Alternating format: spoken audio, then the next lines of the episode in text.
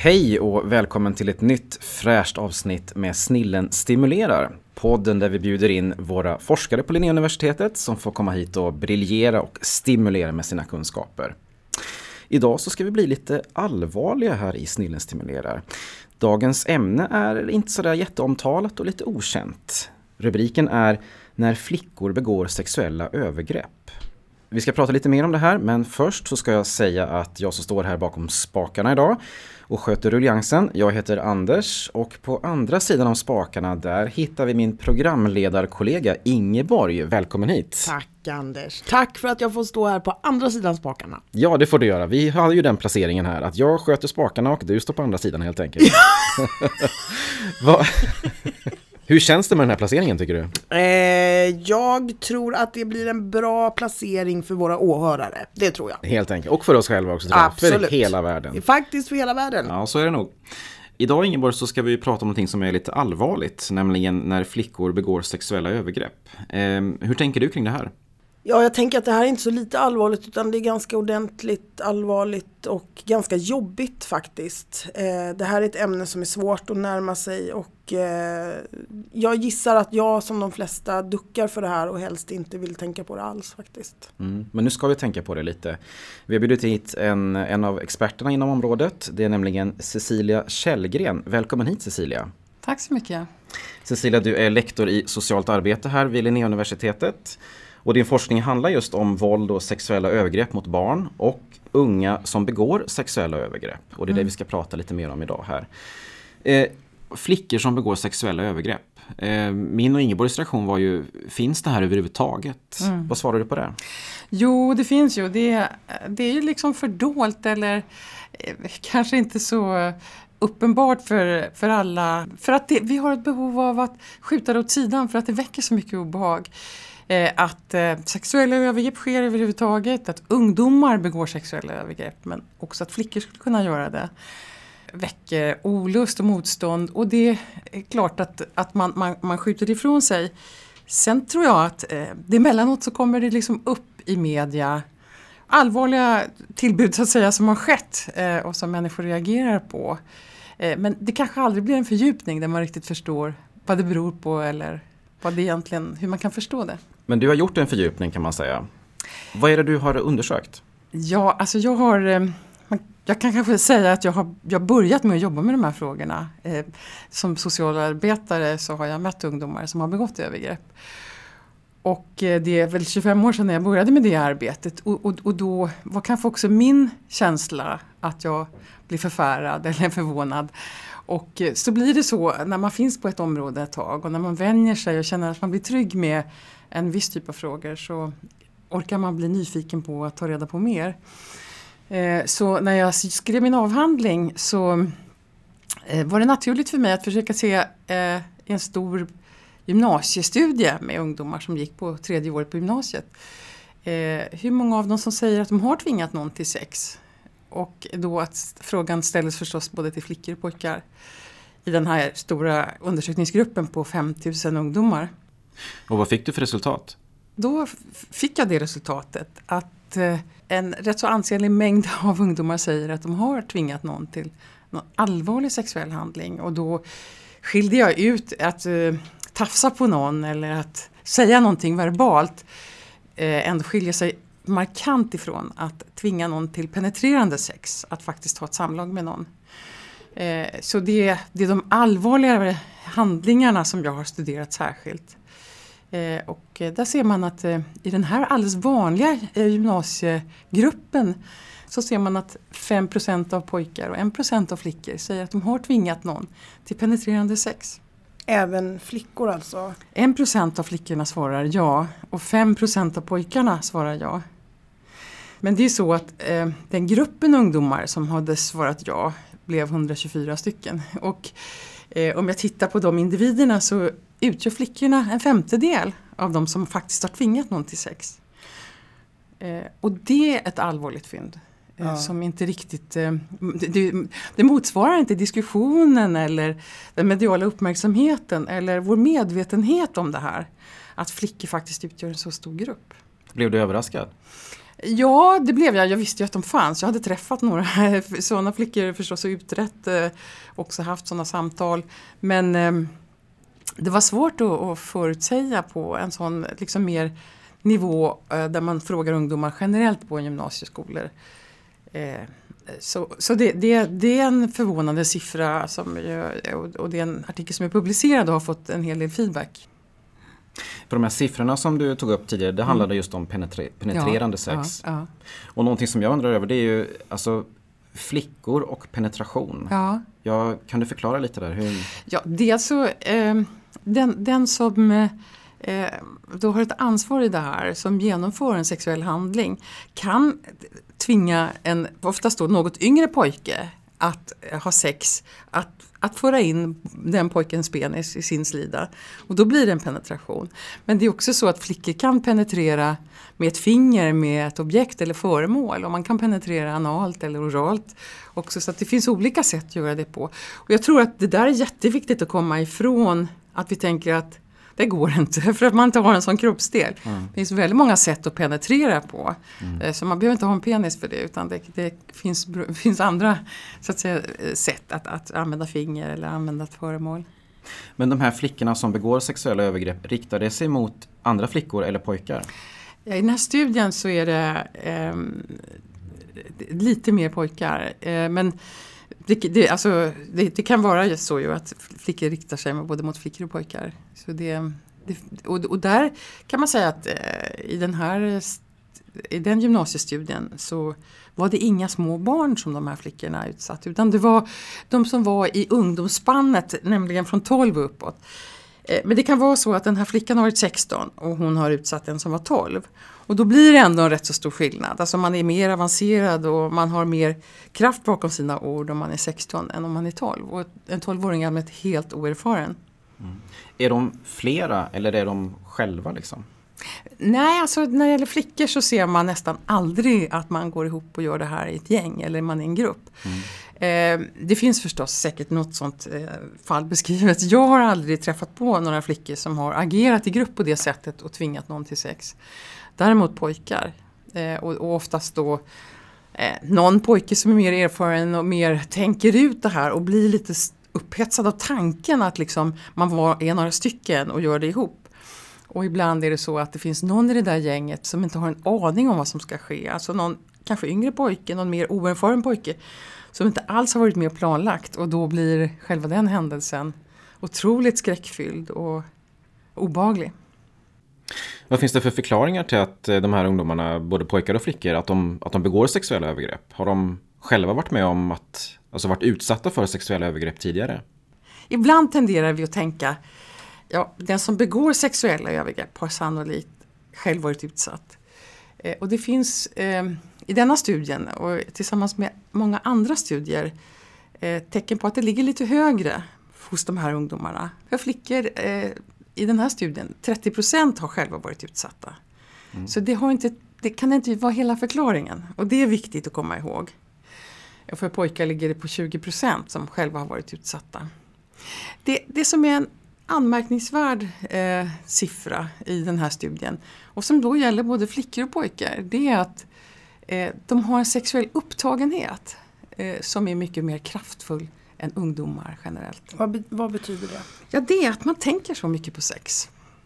Eh, för många eh, låter det ju som att det är lite härligt och det är någonting positivt. Men mm. det finns en sexuell upptagenhet som kan liksom gå över eh, och leda till att det blir ett tvång. Eh, leda till att det blir ohälsosamt. Att man faktiskt inte trivs i att hela tiden ha en upptagenhet, bli sexuellt upphetsad eh, på ett sätt som faktiskt är ovanligt.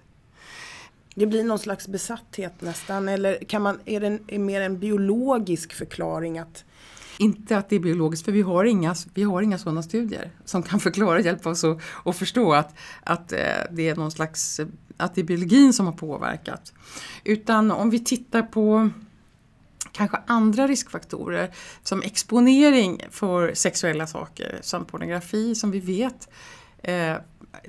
det ser så annorlunda ut idag än om man tänker hur såg det ut för 30 år sedan mm. eller 40 år sedan när det var liksom pappersversionen av pornografi och kanske möjligen att man kunde köpa skaffa hyrfilm eller gå på någon Zachrisson-bio där, i de städer som det fanns.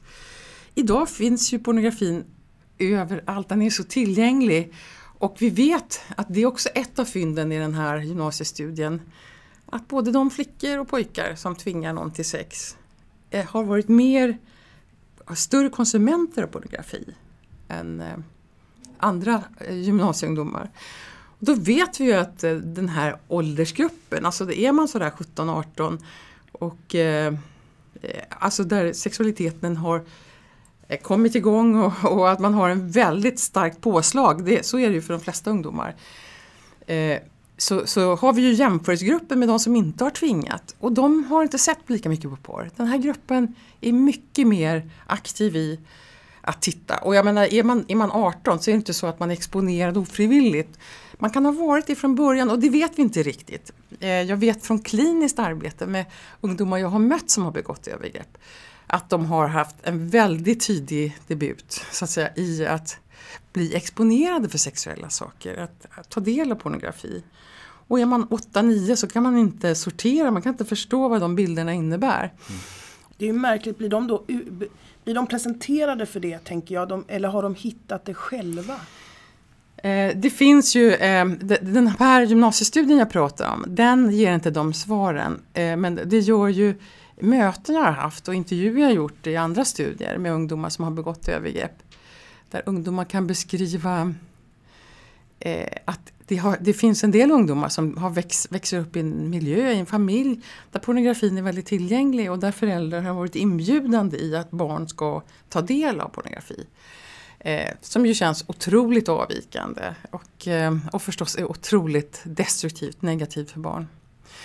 Eh, det finns barn som är försummade och som med den teknik vi har idag är man hemma själv 6-7 timmar om dagen utan någon vuxen som är någon slags övervakare eller vägledare eller omsorgsperson för barnen så finns det ju pornografi överallt. På tv-kanaler eller på datorn. Ehm, och det finns, det finns barn som är 6-7 år som eh, hamnar i att man sitter så och att det blir någon slags spänningssökande i det här. Som, och först blir sexet obegripligt och sen så, så, så blir man påverkad eh, och också eh, får någon egen liksom, anspänning och en sexualisering som man egentligen inte alls är mogen eller redo för. Mm. Finns det andra sådana här eh, faktorer som kan ha spelat in eh, för till exempel flickor som begår sexuella övergrepp? Det som, eh, det som andra studier visar, eh, annan forskning, eh, det är väl att det är väl kanske avsaknad av att ha nära vuxna relationer mm. och exponerad för farligheter. Och det kan ju vara föräldrar som är jätteberusade, påverkade av droger. Det kan vara föräldrar där våldet förekommer. Och att barn lever ju i en extrem rädsla när det förekommer våld i nära relation. Alltså det lilla barnet är närmast rädd för sitt liv. Alltså det är en existentiell ångest för barn när en mamma blir slagen. Och, eh, eh så, så det, det, finns en rad sådana faktorer där man kan se att de här flickorna som begår övergrepp ofta psykiskt mår väldigt dåligt när sådana här ärenden avslöjas och man gör en utredning. Vilka är de, vad ska man säga, första, alltså, de tydligaste signalerna på att eh, det här sker?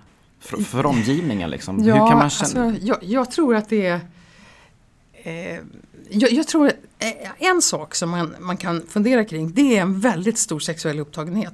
Det är ju inte så bara att det där är alldeles synligt. Föräldrar kanske inte är alldeles medvetna om eh, vad, vad, ungdomar gör vid datorer och, och alltså, om det är så att man konsumerar mycket sex och pornografi. Eh, men, men vi vet ju att alltså, det, det, finns ett, det finns ett samband mellan stor konsumtion, stor upptagenhet av sex och den här typen av handlingar. Så det är klart, det är ett faktum. Sen är det jättesvårt för en enskild förälder att säga hon verkar syssla med detta mer än andra, för man har ingen jämförelse. Eh, så, så det blir problematiskt. Men det, det kanske ändå det är bra att ändå känna till att eh, hänger man otroligt mycket på den här typen av sidor att man, man ska fundera på. Eh, vad det gör med en, Ja. hur man påverkas av det. Sen är det nog så att de här som blir utsatta måste berätta. Det är en jättestor fråga för skola och för de som jobbar med barn. Att kommunicera de här frågorna, att tala om eh, att barn kan bli utsatta för eh, både vuxna och ungdomar. Att man inkluderar ungdomar i det när man pratar om att som man gör i många skolor, pratar om att vuxna kan göra saker som inte är bra mot barn och då ska man berätta för, för, vuxna, för andra vuxna om det. Och, och där behöver man inkludera att det kan även vara tonåringar. Just att den möjligheten finns faktiskt också. Ja, ja, det är väldigt viktigt att skolan där identifierar och kan plocka upp eh, barn som har farit illa. Hur tas det emot när en kille berättar att, han har, att det har varit ett sexuellt övergrepp mot honom av en, av en flicka? Ja, det är en jätteviktig fråga för att, eh, och det finns en del forskning kring det där eh, det är en kanadensisk forskare som har tittat på att vi kanske har så svårt att ta in att flickor eller att vuxna kvinnor skulle begå övergrepp. Att vi hör inte den sortens berättelser. Eller att vi gör om det, omvandlar och håller det ifrån oss. Eh, att kanske yrkesmänniskor, professionella eh, till och med tänker ja, ja men det var säkert en man med som tvingade, som hade en pistol riktad mot den tjejen eller, eller kvinnan. Alltså, ni vet väldigt sådana här för att det är obegripligt att man tänker, fast det, det här handlar, i den här studien jag tänker på handlar om eh, vuxenpsykiater och poliser som var väldigt tränade på att jobba med sexuella övergrepp. Men inte så vana vid att träffa kvinnor som var förövare. Men som var otroligt förnekande, som sa att eh, hon kan inte hon kan inte ställas till svars för det för att eh, det här är inte, ligger inte i kvinnors natur att göra sånt. Alltså hitta en massa ursäkter. Och också det här, fast hon säger att hon var ensam så måste det ha varit en man i rummet. Alltså för att det är så obegripligt att den här, vi har svårt att se en kvinna driva en sexuell handling på det sättet med tvång mot någon annan. Mm. Finns det ett sätt för de här flickorna som begår sexuella övergrepp att komma tillbaka till någon slags sund sexualitet? Jo, och det är väl det som jag tror jag, eh, alltså som, som känns väldigt hoppfullt med att jobba med ungdomar som begår sexuella övergrepp. Det är att eh, man fortfarande är så formbar när man är tonåring. Man har liksom inte blivit, om vi pratar om att en del människor blir sexuellt avvikande, att det finns människor som blir pedof- får en pedofil läggning. Eh, när det gäller ungdomar är de inte där. De är inte formade så att, och gjutna på det sättet att det här är för alltid. Utan man kan fortfarande påverka och förändra det där. Om det har blivit ett sexuellt intresse för barn eh, så går det att påverka. Så att jag tänker att det är väldigt hoppfullt att jobba med både flickor och pojkar som är tonåren. För att eh, den behandling som man kan få har visat sig ge bra resultat. Mm, det var skönt att höra. Man känner ju flera tonåringar och de är ju ganska gulliga faktiskt på Ja. många sätt. Vi kanske ska gå över till eh, vår Fem i topplista, eller vad säger du Ingeborg? Jag tror det är dags Anders. Eh, Cecilia, vi har bett dig eh, att göra en fem i topplista på böcker som lite grann kan exemplifiera eller som närmar sig det här ämnet kring sexuella övergrepp. Och eh, jag tror vi börjar på plats nummer fem. Vad har du där? Där hittar vi ett material som heter Stopp min kropp som Anna Norlén har tagit fram för Rädda Barnen för några år sedan. Det är ett väldigt bra material när man känner sig osäker som förälder eller som lärare eller förskollärare i, i till hur ska vi prata med barn om att sätta gränser kring sin kropp, vad som känns rätt och som inte känns rätt i förhållande till vad vuxenvärlden eller vad ungdomar kan göra. Eh, Så i det materialet kan vi alla få väldigt bra råd för att börja med att säga till barn att vi sätter namn på kroppsdelar och sen när det verkligen händer något så har barn ett namn att beskriva. Eh, att på min snippa så tog någon. Eh, att, att, att det är väldigt viktigt att börja med det. Mm. Och jag menar man kan prata om fötter och händer och öron och sen kan man prata om könsdelar. Alltså, så att man behöver inte göra sig för generad som förälder med att bara peka ut vissa delar utan faktiskt eh, ja, och ta hjälp av, av sådana bra material som finns kring det här. Mm. Och eh, på plats nummer fyra, vad hittar vi där? Ja, där hittar vi en fantastisk eh, barnbok av Stina Wirsén som är eh, skriven och, och, och beställd av Brottsoffermyndigheten. Och boken heter Liten och berättar om ett, en liten som lever med två stora och de två stora bråkar och det blir ett så allvarligt och svårt bråk en gång. Och hur liten blir rädd och gömmer sig och sen går in till sin granne. Eh, men också hur liten nästa dag i förskolan berättar eh, att så här svårt var det och jag är rädd och ledsen för de arga rösterna. Och det är en väldigt bra historia som slutar förstås lyckligt med att eh, liten får hjälp av förskolepersonal men också socialtjänsten som kommer hem och hjälper de vuxna. Mm. En jättefin bok. Vi sprang iväg och lånade den på biblioteket. Och sträckläste den. Sträck, det gick väldigt fort men den, den är, det är en fantastisk liten Ja, den berättelse. är väldigt fin. Och det är också ett material eh, som hänger ihop med andra material som Brottsoffermyndigheten har skickat till alla förskolor i Sverige. Eh, med känslokort till exempel. Eh, där man kan i samtal med barn prata om, inte just de allvarliga eller bara de här svåra frågorna, men också om hur man kan känna sig. Om man känner sig ledsen eller glad eller pirrig eller vad man kan ha för olika känslor. Så jag tror att det kommer bli ett jätteviktigt material. Bra. Eh, vi går vidare till plats nummer tre. Ja, där har jag tagit, det är faktiskt min favoritförfattare, eh, Joyce Carol Oates, som jag tycker en författare som är alldeles i särklass när det gäller att skriva om väldigt svåra frågor, också om våld, sexuellt våld, utsatthet, men med en sån psykologisk skicklighet att det griper tag i mig otroligt. Ehm, jag brukar inte annars läsa sådana böcker när jag är ledig som, som tangerar mitt område. Men hennes böcker eh, eh, kan jag läsa med stor, stor glädje och bli stark beröring. Och det här, är en, det här är en roman som handlar om en ung flicka med en mängd riskfaktorer som träffar en äldre man. Det är en man som blir otroligt attraherad av den här 16-åringen. Han är själv pensionär. Jag vet inte om han är 70 eller 80 men en otroligt förmögen man. Och vad som händer mellan dem är att det är liksom inte bara ett enkelt spår utan det är ett virvar av trådar i den här boken som eh, gör den väldigt läsvärd. Anders, du lånar den idag tycker jag. På, Mm. Ja, på vi går i hand i hand till biblioteket. Vi går hand i hand, det gör vi alltid. En fager mö heter den. En Ja, jag- fager mö. jag. Precis, det ska vi säga. En fager mö. Mm. Men nu tror jag äntligen att vi kommer till plats nummer två. Ja, just det. Det är Katarina Wenstams bok, eh, En riktig våldtäktsman. Där Katarina Wenstam, som jag har jobbat som journalist tidigare, eh, har försökt göra den typen av också reportageböcker eh, där hon borrar inom det här området med sexuellt våld och eh, också titta då på både utsatthet men här titta på de som förgriper sig. Och hon skriver en bok om de här ungdomarna som begår övergrepp som jag också har intresserat mig för. Och eh, där eh, de stereotyper som man ibland tror att det här är de tuffa killarna, det är de som, som har vissa föreställningar. Att eh, den intervjuundersökningen hon gjorde inte alls stämmer utan bilden blir så mycket mer komplex. Jag tycker att eh, det är ett väldigt bra inlägg men också väcker jättestarka tankar när man läser den boken. Mm. Och det, är en, det, det handlar om våldtäktsmän. Och jag, finns det något begrepp för, för kvinnor som gör Nej, våldtäkts... nej. och det är, väl också, det är väl en del av det här hur vi Mm. eh, kanske har stereotypa uppfattningar om vem det är som kan utsätta någon för våld. Det är mest män, men Mm. det finns också kvinnor. Mm. Men jag har aldrig hört att man säger våldtäktskvinnor utan kvinnliga förövare av sexuella övergrepp. Ja. Men det blir språket nästan som en förstärkning av den här stereotypen. då. Ja. Jo, det är ju så. Det, är som, det, det, det har blockerat, blockerat vägen för att tänka att det kunde vara ett annat kön. Mm. Alltså det finns ingen benämning att använda. Vi eh, hoppar raskt vidare till eh, favoritplatsen och en av våra favoritförfattare såklart. Mm. Eh, Plats nummer ett, vad hittar vi där?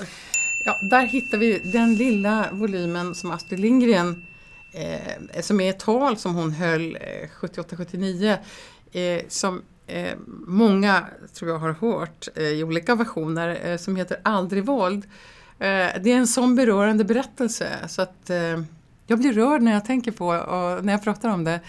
Eh, där hon eh, eh berättar om en anekdot kring en mamma som eh, inte visste bättre än att eh, hon fick använda aga för att få sitt barn att göra rätt.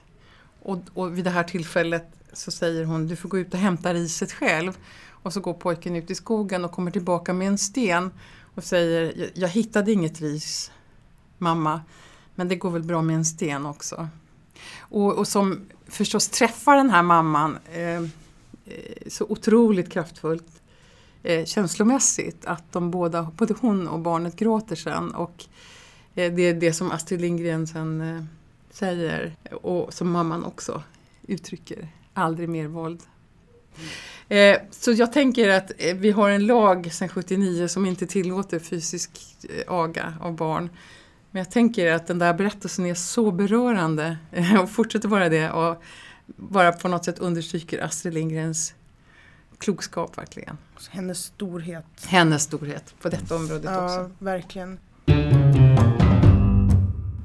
Men då så tror jag att vi ska ta det som vi kallar för 10 snabba. Som är en liten specialare så här på slutet. Som Ja. är en liten överraskning för dig. Okej. Mm. Vi gör det Cecilia, jag hoppas att du är beredd. Ja. Eh, är det du eller jag som gör det? Det är du som gör Alltså det är, du, det är jag som gör det. Eh, vi, vi, jag kommer eh, ställa eh, några eh, tio ordpar mot varandra och då gäller det bara för dig att snabbt svara ett av dem. Pepparkakor eller pepparspray? Pepparkakor. Tåg eller flyg? Tåg. Excel eller solcell? Det var svårt. Solcell är ändå tankemässigt men Excel är kanske re- realiteten. Det kanske är så. Jaha. ja. Work eller after work? Work. Utresa eller hemresa? Hemresa. Kropp eller knopp? Knopp. Dramatik eller politik? Det blir både och. Alltså. Jag kan nog inte välja där. Men om du måste välja. Du måste Cecilia. Vi är väldigt besvärliga. Ja, dramatik säger jag då. Mycket bra. Idealism eller kubism? Idealism. Ingeborg eller Anders? Ingeborg. Och hur, var, Hur varför du? Ja, jag vet inte. För du står nära mig nu. Ja, Ja, det jag gör jag, hade också. turen, fått, Ja. Ja. ja, turen att få stå bredvid Cecilia faktiskt. Mm. Mm. Nej men jag har inga problem med det här alls. Nej, Vi kan ta en diskussion om det. Ja, det om tycker jag vi gör. Ja. Men vi kan göra det När har senare. gått vi gör det när vi stänger av eh, app apparaten. Ja. Ja. Cecilia, om du summerar ihop här och liksom blickar framåt när det gäller det här området. Vad, liksom, vad, vad är viktigt tycker du framöver? Ja, det är fortsatt viktigt att människor blir utbildade på det här området. Att uppmärksamma ungdomar som begår övergrepp, både flickor och pojkar som begår övergrepp. Och eh, ja, fortsatt eh, uppmärksamma eh, potentiella offer, de som skulle kunna ha varit utsatta. Alltså, att vi, därför måste vi formulera oss generellt till barn om faror eller risker eller obehagliga upplevelser. Att, att barn får liksom veta att sånt kan hända och var man ska vända sig. Det känns otroligt viktigt. Sen kan jag känna, jag har jobbat i över 20 år med de här frågorna, att eh, eh, ett sätt att, att, att liksom orka med det är ju att man tycker att någonting blir lite bättre. Och så tycker jag det är. För 20 år sedan fanns ingenting, eh, inga som var utbildade och jobbade med de här frågorna. Bra, fortsätt din kamp också och lycka till på resan Ja. Cecilia och välkommen tillbaka till Ja. oss. Tack så jättemycket för att du kom hit. Tack för att jag fick komma. Tack. Och tack så mycket till Ingeborg. Tack Anders, nu ska vi gå till biblioteket. Ja det ska vi och låna en massa böcker. Ja, ska vi göra. Och sen ska vi läsa det tillsammans. Ja, det ska vi göra. Ja. Hand i hand. Hand i hand. Puss och kram. Puss och kram. Hej då! Hej då.